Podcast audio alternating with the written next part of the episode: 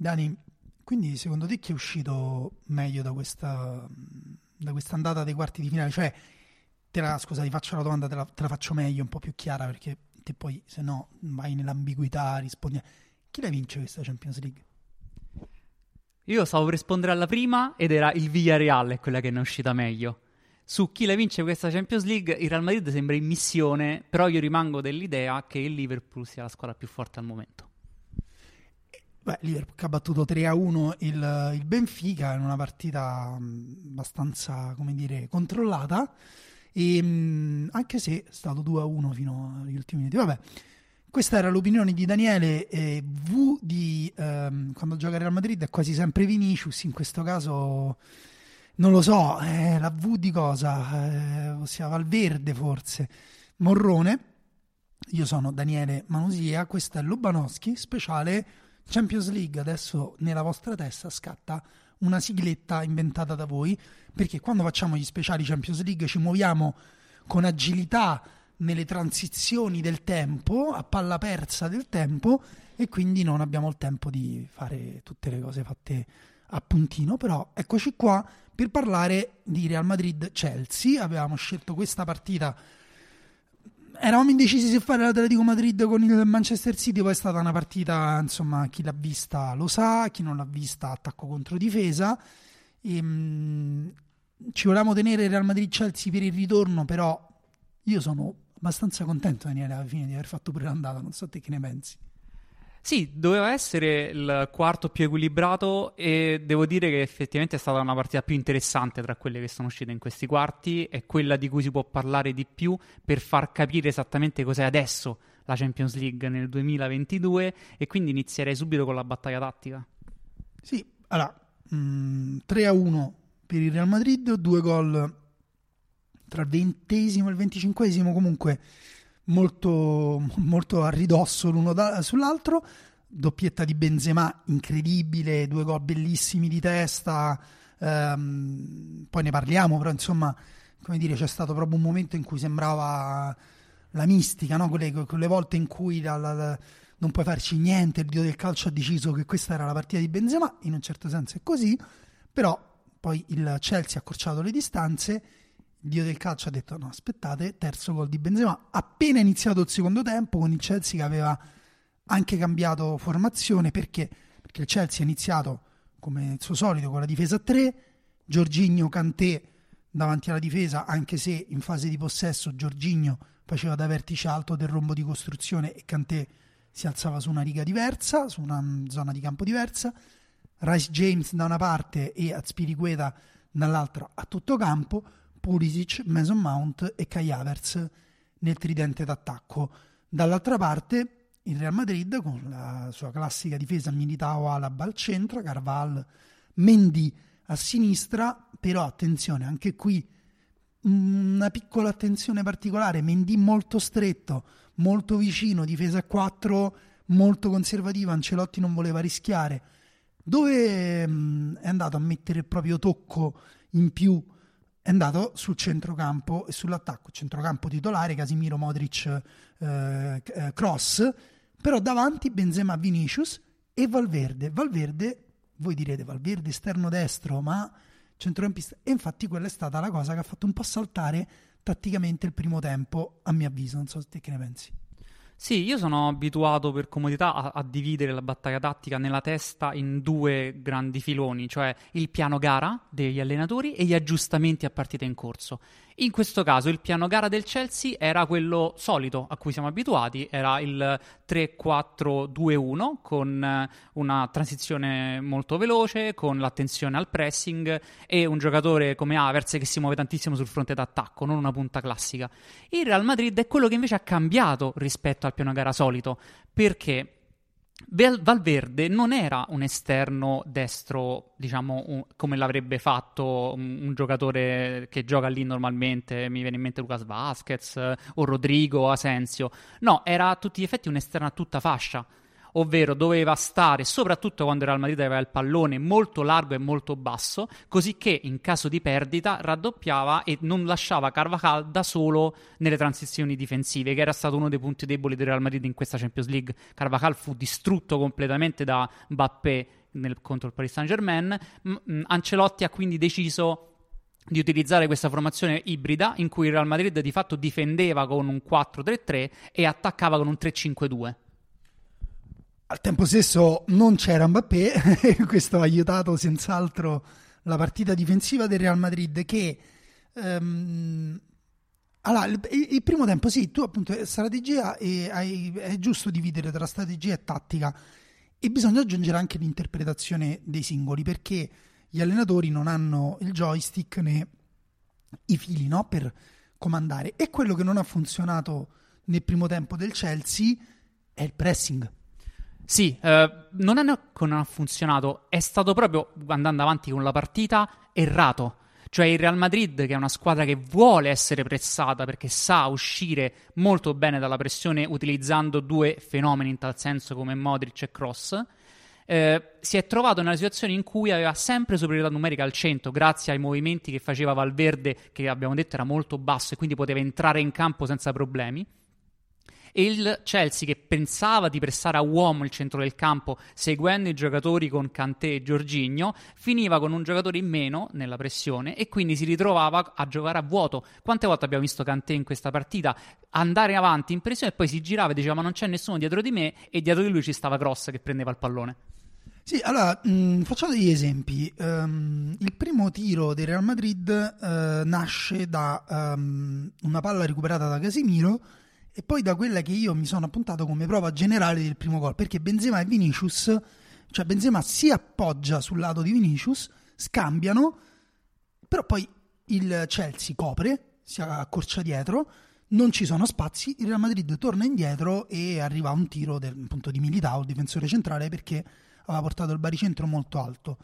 Però lì capisci che se da una parte Valverde deve, deve aiutare il centrocampo, dall'altra Benzema e Vinicius devono associarsi. Questa è stata l'idea di, secondo me, la strategia di Ancelotti, azzeccata perché poi i due, i due giocatori più, più, forti, più talentuosi, più creativi, che possono effettivamente fare qualcosa in più negli ultimi 30 metri, perché sennò dietro ci stanno Modric, Cross, insomma, c'è l'imbarazzo della scelta però negli ultimi 30 metri, se devi affidare a, a due persone uh, un piano per fare questa rapina in banca nell'area di rigore del Chelsea, sono le due persone giuste. Sì, tra l'altro questa cosa tira fuori un altro errore secondo me di valutazione di Tuchel perché ha inserito Christensen come destro della difesa 3 e si è trovato quindi Christensen a marcare Vinicius all'interno della partita perché l'esterno destro Rhys James saliva molto e doveva stare dietro a Mendy ovviamente. Uno contro uno Vinicius contro Christensen è stato il punto in cui come dici bene conta anche l'esecuzione dei giocatori, lì Vinicius ha distrutto Christensen.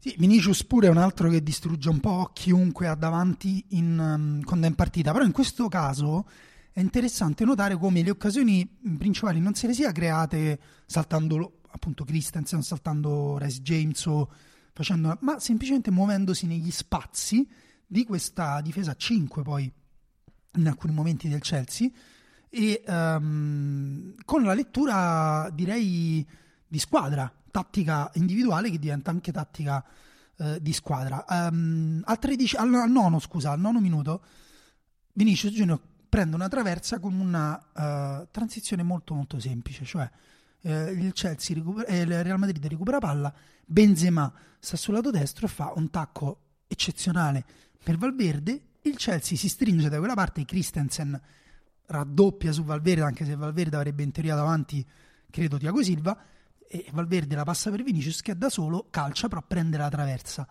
Nel momento del gol, eh, l'azione del gol invece Ah, è, è, difficile descriverla come una situazione tattica nel momento in cui tu hai un giocatore che colpisce di testa quasi dal limite dell'area con la palla leggermente all'indietro come se calciasse di collo. Allora, esagererò, però a me questo gol sembra l'equivalente di testa di quello che ha fatto in finale contro il Leverkusen Zidane di collo sinistro. Lì c'era una palla a campanile, una coordinazione incredibile, però la zona di campo è simile. Um, l'impossibilità, secondo me, per qualsiasi altro giocatore al mondo di cogliere la palla, colpire la palla così bene, così, in maniera così pulita di testa e metterla così facilmente, apparentemente facilmente, sul primo palo. Tanto che coglie di sorpresa un ottimo portiere come Mendy, poteva fare un pochino di più. I portieri possono sempre fare un pochino di più però effettivamente il colpo di testa di Benzema è la palla era abbastanza forte di Vinicius e questo aiuta sempre quando il cross è, è, più teso però il colpo di testa è incredibile però se tu vai a vedere tutta l'azione la situazione appunto tattica ancora una volta a fare la differenza sono i movimenti a smarcarsi del Real Madrid nel centrocampo l'azione nasce da eh, Casimiro che si allarga leggermente sul centro-destra andando anche proprio nella zona quasi di Carval, con Valverde che viene dentro. A quel punto il centrocampo, il duo di centrocampo Giorginio Cantè è stirato, è stato strappato, tirato verso il lato sinistro eh, della difesa del Chelsea, si libera Cross, prende palla tranquillo, va da Benzema, scambiano, nel senso perché anche qui non c'è fretta. Quando la palla arriva da Cross a Vinicius, Vinicius è già in uno contro uno a quel punto e gli basta fare un triangolo per tagliare fuori Christensen. Poi il triangolo anche qui, colpo di testa di Benzema, perfetto, ma poi magari mi soffermo un attimo, però il modo in cui eh, Benzema chiude il triangolo con, con Vinicius prima del cross è altrettanto perfetto.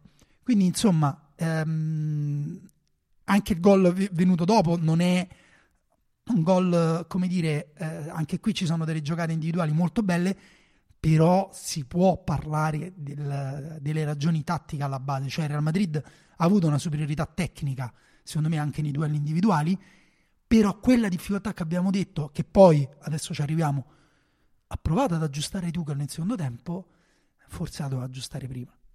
Sì, esatto. Tuchel ha avuto un piano gara che non ha aggiustato durante il primo tempo quando il Real Madrid in 5 minuti fa due gol e si è trovato quindi nella situazione in cui una squadra eh, chiaramente avvantaggiata nel, modo in cui si scambiano il pallone, nel modo in cui si muovono rispetto a come vengono seguiti dagli avversari e non viene minimamente toccata questa cosa. Nel secondo gol c'è una, un movimento che va da sinistra verso destra del pallone e così va anche il Chelsea, si muove tutto quanto da una parte, il Real Madrid può a quel punto crossare dalla parte opposta sul secondo palo e arriva Benzema. Questo qua era, è forse meno spettacolare del primo, il secondo gol, ma è altrettanto bello come la colpisce di testa contro tempo mandandola dall'altra parte. Sì, mi hanno parlato pure P- Piccinini e mm, chi era Ambrosini, sì, in, in diretta su, su, Amazon. E Ambrosini ha detto: Il bello è soggettivo, però questo è oggettivamente più difficile. Secondo me non è verissimo.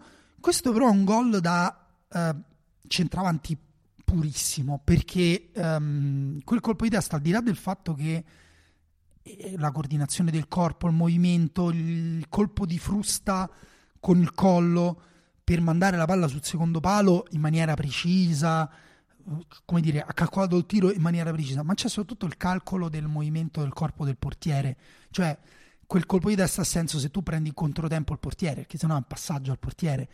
Quindi c'è una lettura anche qui del, de, de, come dire, sì, de, dello spazio e anche del, del, movimento dell'avversario da parte di Benzema eccezionale da, appunto da, anche qui forse Lewandowski lo fa questo gol sicuramente come dire, ci stanno altri giocatori che lo fanno e magari anche quegli attaccanti di provincia nelle categorie inferiori però appunto si basa proprio su quella sensibilità di, di leggere come il portiere ha messo il peso il baricentro leggermente troppo in basso, quindi è leggermente troppo piantato sul terreno e tu puoi, eh, puoi farlo sembrare fondamentalmente come se fosse seduto su una sedia, mettendogliela proprio un pochino al lato.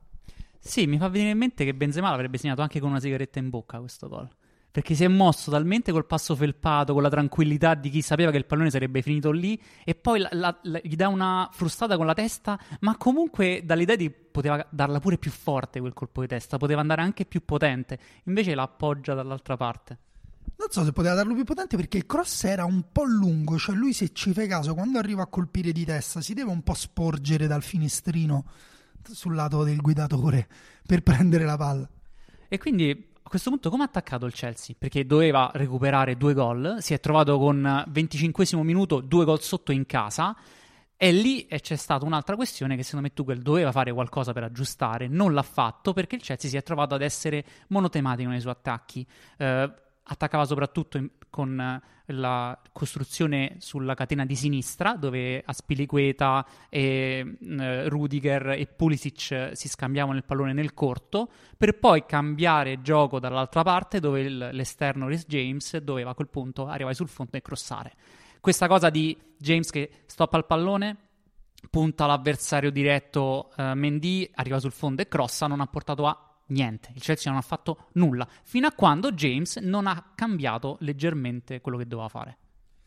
Sì, un po', un po quello, un po' anche il fatto che um, la tranquillità di gestire la palla nella metà campo del Real Madrid portando sopra tutti gli uomini uh, che voleva portare sopra la palla il Chelsea non ce l'ha avuta finché il Real Madrid non si è trovato 2-0 cioè il Real Madrid uh, ha letto tutti leggono la partita, ok? Allenatori, giocatori, abbiamo detto che tu, che forse doveva leggere quei 5 minuti e provare a intervenire, anche se eh, tu a 20 minuti dall'inizio dici alla, difesa, alla squadra che tu hai messo in campo con la difesa a 3, eh, mettetevi a 4, oppure inverti i laterali, oppure fai qualcosa, è complicato, è difficile, lo so.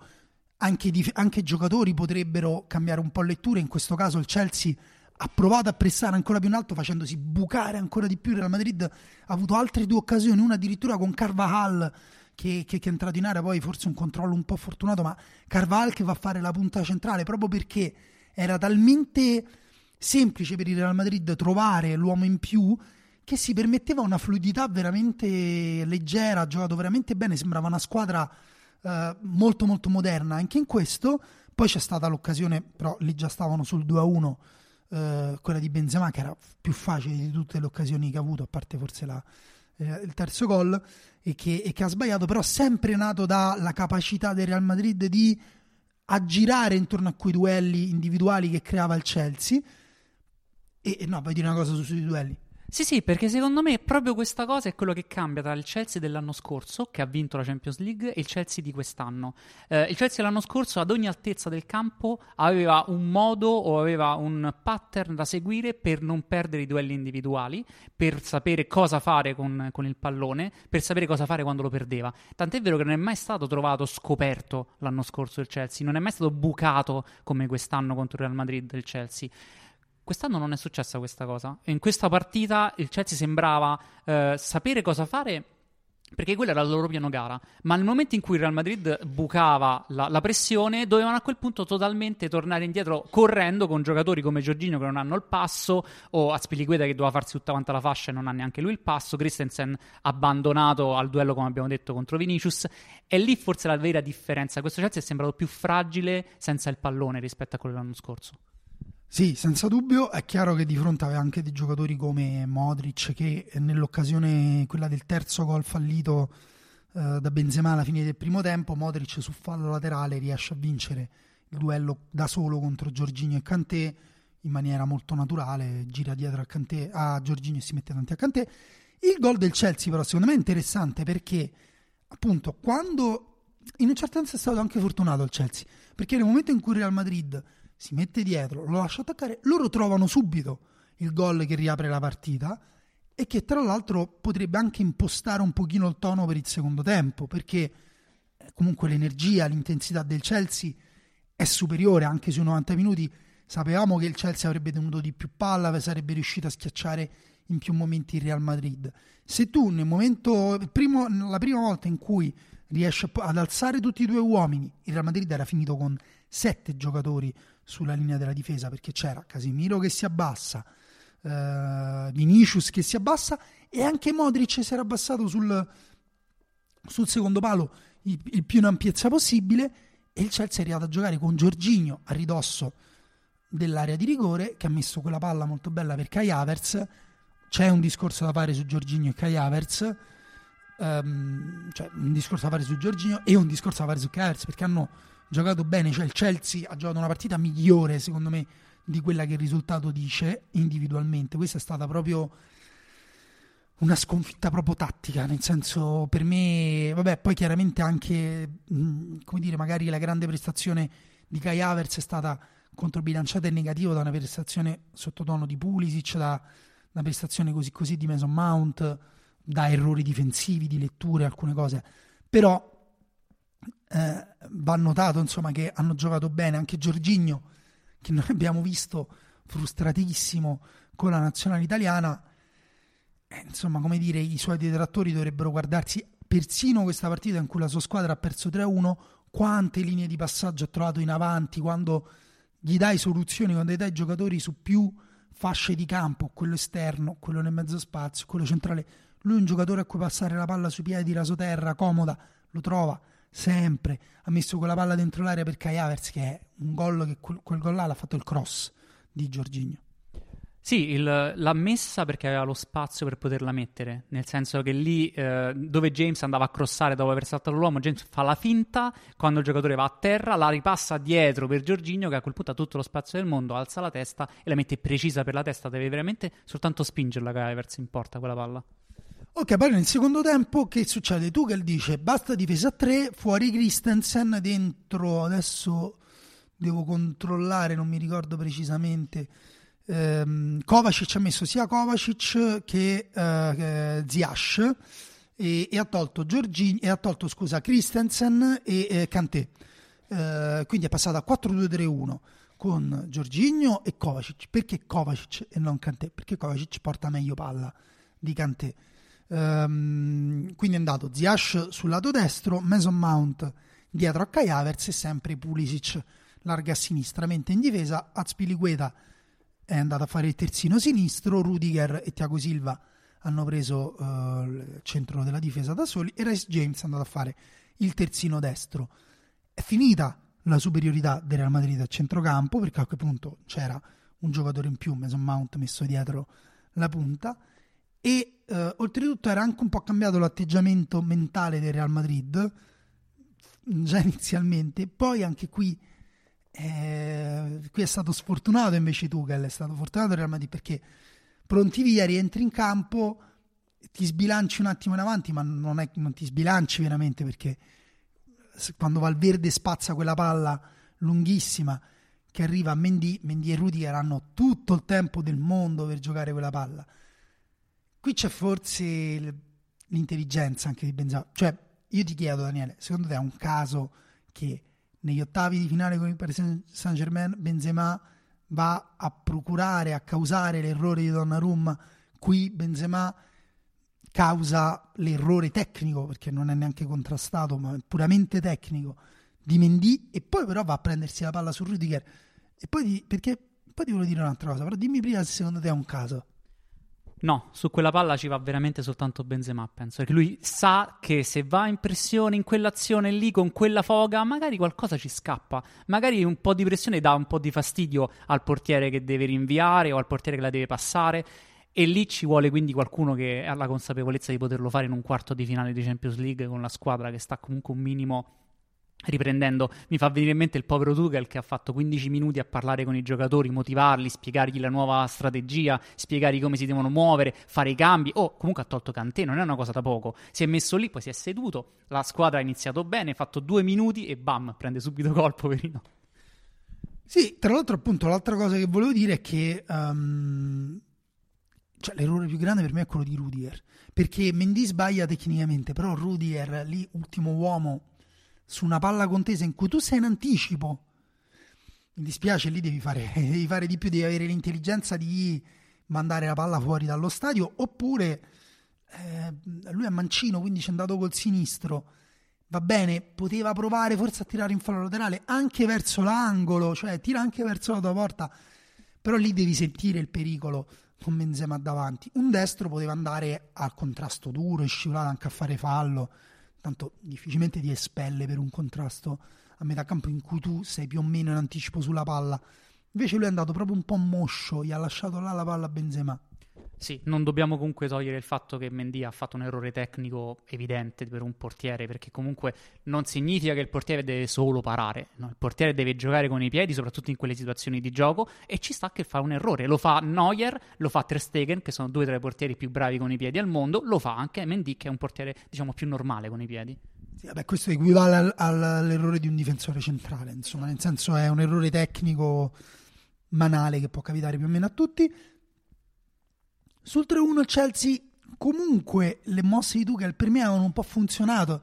C'è quella parata incredibile di Courtois poco dopo perché sono passati 4 minuti dall'inizio del secondo tempo. Real Madrid ha già segnato il terzo gol, ma insomma gli fa il 3-2, ti giochi un secondo tempo diverso in cui il Chelsea porta palla in avanti con Kovacic, Mason Mount si allarga molto bene, Ziascia anche, cioè, si associano bene, arrivano di nuovo con Giorginio Alto e lì risottolineo la palla verticale di Giorginio per Kai Havertz, il movimento incontro di Kai Havertz, il controllo di Kai Havertz. Kai Havertz ha fatto una partita che secondo me io non sono tra i detrattori di Immobile, cioè tra quelli che dicono Immobile non può giocare in nazionale, però al tempo stesso dico certo Immobile deve giocare meglio di così in nazionale e magari è un giocatore che è diverso da quello che servirebbe a noi in nazionale. Io penso che bisognerebbe guardare questa partita di Kai Havertz per vedere come deve giocare un centravanti contro una difesa anche chiusa per essere un centravanti moderno, tecnico, per costruirsi delle occasioni, ma per giocare anche per la squadra. In questo caso lui prende palla, si gira, prova a tirare, la palla viene respinta, arriva da Spirigueta perché il Chelsea è altissimo, Spirigueta fa il terzino sinistro in quel caso, tiro meraviglioso di collo destro sotto l'incrocio più lontano in diagonale, Courtois che fa la parata di quelle per, che poi la stampa quella parata e la mette, mette una gif sopra il letto del figlio, così il figlio pensa al padre prima di addormentarsi.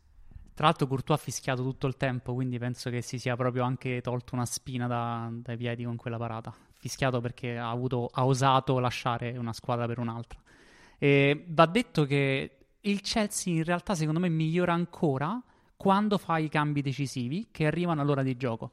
Secondo me quel Chelsea che vediamo dopo il 64esimo, quando entra a quel punto Lukaku e Loftus-Cheek per far uscire Giorginio e Pulisic, e quello che cambia veramente è il fatto che esce Pulisic che è stato nullo in questa partita. E entra Lukaku che ha una presenza più forte in area di rigore e permette di liberare Havertz che sulla tre quarti fa veramente quello che vuole a quel punto spalla la porta tra le linee è imprendibile per, per, Casemiro e può orchestrare la manovra offensiva in modo perfetto. Lì è il momento in cui il Chelsea schiaccia il Real Madrid nella prova metà campo.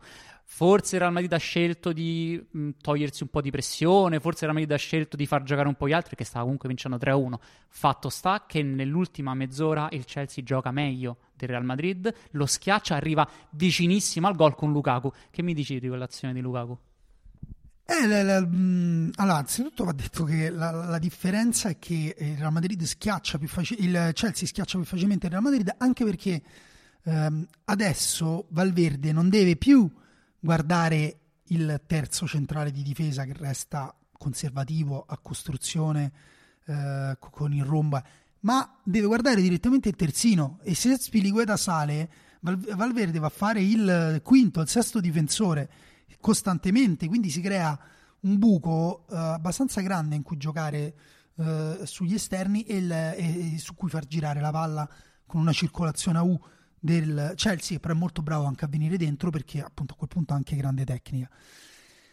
Degli errori di Lukaku, che dire, e, um, Lukaku dovrebbe vivere per quei momenti. Poi è, di, è brutto giudicare un giocatore solo per quei momenti, però la tua partita sì, te la posso giudicare solo per quei momenti, nel senso non ti giudico come qualità overall eh, assolute e anche il senso di un giocatore, però diciamo che se un allenatore preferisce giocare con un giocatore di manovra e ti considera attaccante più d'area di rigore, ti mette nel momento in cui tu sei più un attaccante d'area di rigore, che attenzione, io non penso sia il modo più giusto per usare Lukaku perché eh, Lukaku è un attaccante da spazi aperti, si era visto in Inghilterra, si è visto con l'Inter, Lukaku deve cioè, gioca meglio in transizione, è un giocatore che è un rompighiaccio, non so come dire. Però è vero pure che sì, cioè, poi lì sotto devi avere quella freddezza in finalizzazione che lui non ha mai veramente avuto. eh, è un problema che si porta dietro da, da, da, da, tanto tempo, è anche un problema di sfortuna, perché in questo caso la palla rimbalza da, un cross deviato, gli sale, gli arriva in testa, lui mira al secondo palo, però sai, se da una parte Benzema ti fa un gol in controtempo col colpo di frusta eh, e dall'altra tu la, la, la, palla ti scivola quasi sulla testa e ti va fuori dal palo, eh, insomma, come dire, eh, la, la differenza sta tutta lì. Mi devo correggere su una cosa io ho detto che Rudiger è mancino, tu perché non mi hai corretto, Daniele? Io sono convinto fosse ambidestro. No, eh, in realtà poi ci ho pensato mentre parlavi te. Eh, Rudiger ha sempre detto di giocare meglio a sinistra, però è destro. Però qui c'è la stranezza di Rudiger. Perché su quella palla ci va di sinistro? Perché... Ma proprio la, come mette il corpo, ci va come se fosse mancino. È vero, infatti anche per quello appunto ci ho avuto un momento di, di defaglianza. Invece c'è tutta la storia appunto di Rudiger che dice io preferisco giocare a sinistra perché con il destro imposto vengo dentro il campo. Però ehm, in realtà qui lui sarebbe dovuto andare con il destro per calciare in maniera violenta quella palla via, invece va con il sinistro, forse anche un po' con paura, forse si aspettava che Benzema allungasse la gamba. Eh, può esserci stata una cosa di questo tipo, però allora lì vai conservativo, lascia pur prendere la palla a Benzema e come dire, non è che è difficile che tira da centrocampo con te davanti a un centimetro, più facile che... Non lo so, ha fatto proprio una scelta strana, appunto da mancino pur essendo destro. Comunque, la battaglia tattica l'abbiamo spiegata, perché a quel punto il Real Madrid si mette dietro, nel secondo tempo credo abbia avuto un 30% del possesso palla. Questo, come dire, ha giocato anche un po' col fuoco, però è andata bene, adesso arriva con due gol di vantaggio nella, nella partita di ritorno, che giocherà in casa, quindi, come dire le chance per il Chelsea secondo me sono un, un lumicino, proprio una fiammella. Beh, però si gioca a Madrid, Daniele fa con la mano fa così così, ma... Eh, perché comunque questo Chelsea secondo me qualcosa ha fatto intravedere. Può, può giocare secondo me meglio di così e quindi, sai, gol, inizi subito con un gol. No, la partita per me sarebbe. Questa partita qua sarebbe potuta andare in maniera completamente diversa. Il Chelsea avrebbe anche potuto pareggiare 3 a 3 nel secondo tempo, però non l'ha fatto e il ritorno non lo so, eh, certo se il ritorno lo, lo, il Chelsea domina dal primo minuto, 90 minuti sono lunghi e due gol. Ecco, la cosa bella secondo me del Chelsea in questa partita che mh, ha mostrato un'idea di controllo che è mh, puramente tattica, cioè noi giochiamo in un modo, sull'1-0 per loro giochiamo in quel modo, sul 2-0 per loro giochiamo in quel modo, sul 3-1 giochiamo in quel modo, con delle variazioni che abbiamo sottolineato, però l'idea è non è che io controllo la partita e aspetto di arrivare a un'occasione, ma io gioco con un'intensità. Ecco, diciamo, il Chelsea è un po' come se fosse un maratoneta, cioè imposta un ritmo alto, un passo alto di corsa, difficile da tenere per 90 minuti per le altre squadre, e con quel passo poi si crea un certo numero di occasioni. Il Real Madrid è più uno sprinter, cioè aspetta, rifiata e poi si fa le sue occasioni. In questo caso ha avuto la meglio Real Madrid, però non, come dire, se il Chelsea riesce a fargli fare una corsa sostenuta da Maradona, magari nel secondo, nel, nel, nel secondo tempo, nel, nel, ritorno, potrebbe metterlo in difficoltà. Vogliamo passare a sottolineare, Daniele, noi ci facciamo sempre battaglia tattica, giocatori e giocate. Il giocatore che tu hai scelto. Sì, vabbè, ce n'è uno che vorrai dire sicuramente tu, quindi io passo direttamente agli altri, dato che eh, l'uomo copertina sarà sicuramente lui. Io invece vorrei parlare di, da una parte, Luca Modric, che ha interpretato alla perfezione. Guarda, io veramente a quest'età non pensavo fosse possibile che giocasse tutti i 90 minuti in quel modo. Al novantesimo fa un dribbling laterale per mandare la palla fuori, poi con un colpo di tacco la fa rimbalzare e si prende il fallo laterale.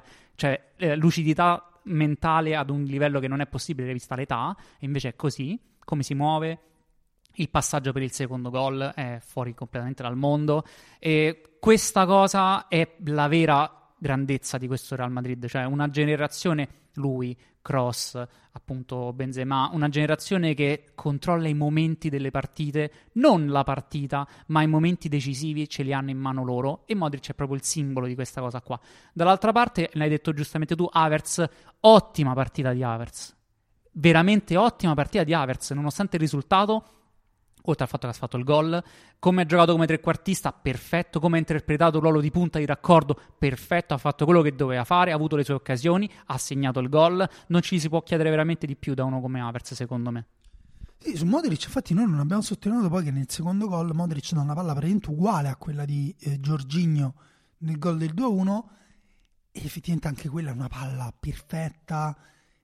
Mm, Benzema fa un grandissimo gesto tecnico, però la palla dietro al difensore messa così è, mm, sulla tre quarti, certo Modric a palla squerta, però effettivamente mm, va sottolineato, così come va sottolineato il fatto che riesce a giocare ad un ritmo sostenuto per 90 minuti senza strafare, eh?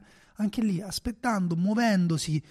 Lui nella squadra degli sprinter ha il passo da maratoneta ed è un passo più sostenuto rispetto a Giorginio e che se parte con un vantaggio giusto rispetto a Cantè, comunque Cantè non riesce a prendere. Appunto ho sottolineato eh, che nell'azione, quella che poi finisce con Benzema che mh, vince un mezzo rimpallo dentro l'area e poi sbaglia con la palla da solo davanti a, a, a Mendy, veramente da pochi metri a fine primo tempo, nasce da un movimento di, di Modric che gira alle spalle di Giorginio sul fallo laterale e quando Cantè prova ad accorciare lui gli mette il corpo davanti perché ha una facilità di, come dire, di vincere i duelli col suo baricentro basso anche quella notevole, cioè un centrocampista veramente concreto. Noi avevamo sottolineato, se non sbaglio, col Paris Saint-Germain una scivolata di Modric su Messi. Ecco, qui invece sottolineerei il duello vinto con Kanté con l'anca, cioè mettendo il corpo davanti. Lui è proprio, secondo me, io non penso l'ho paragonato ai primi utensili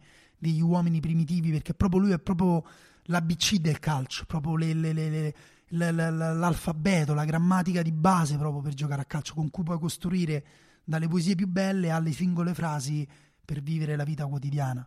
Sì, poi usa sempre l'esterno del piede, quindi è la grammatica del calcio a cui aggiungi pure le pitture rupestri. Sì, o anche, che ne so, il punto e virgola, che nessuno usa, però insomma c'è, eccolo lì, lui invece forse ne fa un uso un po' troppo poetico. Io, il giocatore che scelgo, è, cioè, è Benzema, ma va scelto perché questa è una di quelle partite che iniziano a essere tante, però che va messa nelle partite di Benzema. Cioè questa partita non solo per, perché ha fatto tre gol, che comunque c'è, poi vai a guardare il sai, quando tra dieci anni i nostri, chi, chi farà il penultimo uomo e, e, parlerà di Benzema come un giocatore del passato, tra vent'anni, andrà a guardarsi il tabellino di questa partita vedrà Benzema, Benzema, Benzema, 3 a 1, fuori casa, ciao Chelsea, forse, e, ehm, però anche proprio per come ha messo in mostra questa capacità di eh, cambiare registro, di giocare a tutto campo, di, mm, di, muoversi negli spazi, di associarsi con i compagni, di prendere la posizione giusta. Appunto, il primo gol lo fa aspettando alle spalle della difesa, arrivando sul cross da dietro, da fuori area, sul cross all'indietro di Vinicius. Nel secondo caso invece va oltre la difesa, arrivando a colpire di testa su, al limite dell'area piccola, sulla palla che scavalca la difesa, cioè questo è, anche questa è l'essenza del centravanti. Sì, lui ti direbbe non sono un centravanti, sono un giocatore di calcio. Lui ha questa cosa che giustamente dice non è importante il ruolo, ma quello che io devo fare in funzione di quello che succede. Sì, detto questo, la sua, capacità, la sua capacità di finalizzare ce l'hanno in pochissimi. Anche lui ha sbagliato un gol in questa partita, eh? però um, come dire, negli altri due se li, se li, è totalmente inventati. Cioè, per me quei due sono due gol che cioè, forse Lukaku a malapena riesce a, a, a colpire la palla. Un, Lukaku, ma per dire Lukaku, ma qualsiasi altro giocatore, eh? Immobile è un giocatore a me piace tantissimo, o che ne so, un altro centrante che tiene in mente, Dani? Uh, Luis Suarez. No, forse Luis Suarez è quello che forse qualcosina...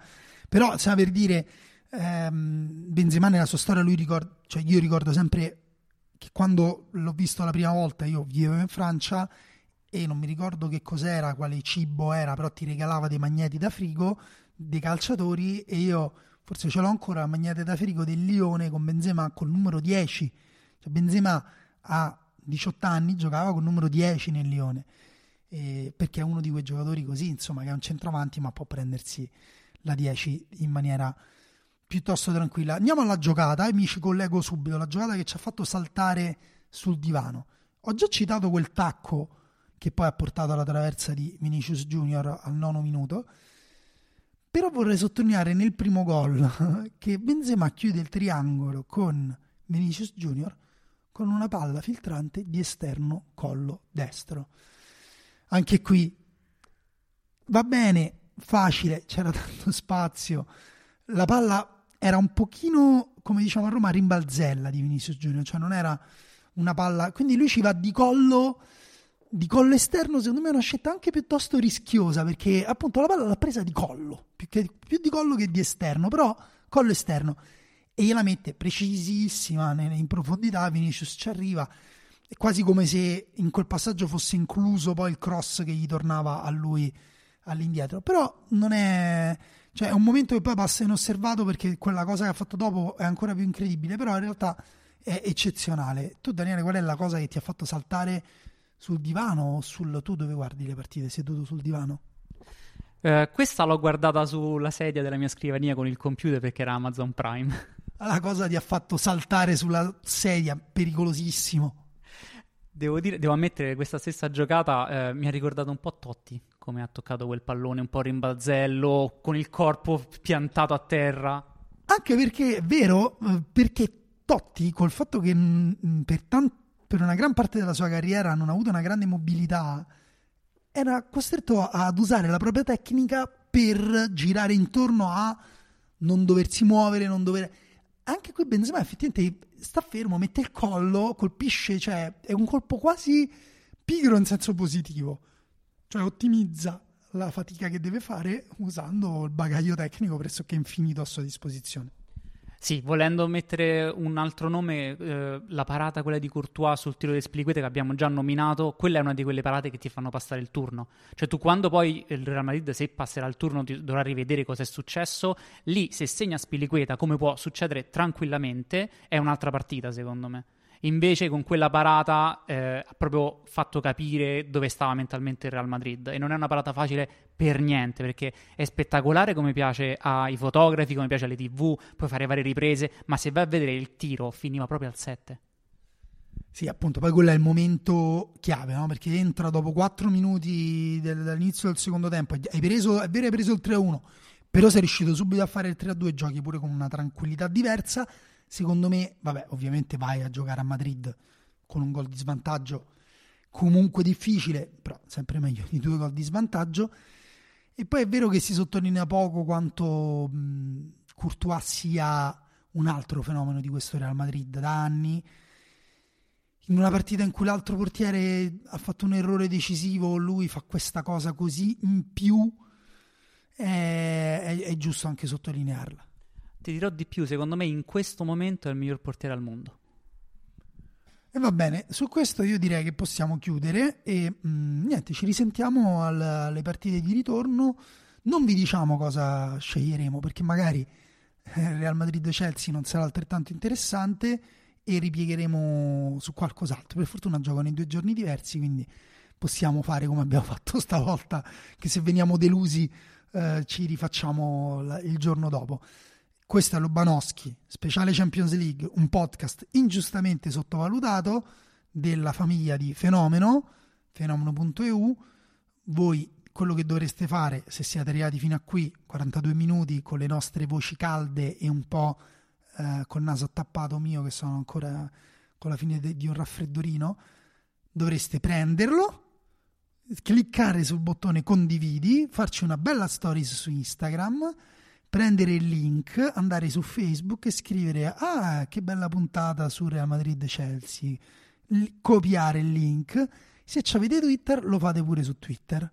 Vabbè, Telegram lo fate pure su Telegram. TikTok potete adesso Daniele vi canta una canzone, voi potete prendere quell'estratto e fare un balletto su TikTok. Vai Daniele, 3 2 1. No, ciao Dani, bella puntata. Vabbè, allora la faccio io la canzone. No, non la faccio io la canzone. Prendete questo scambietto. Ah, se no, su TikTok si fanno quei video in cui parli al posto delle persone dei film. Non ho TikTok. Va bene, quindi Lobanowski è un podcast di persone vecchie. Ciao.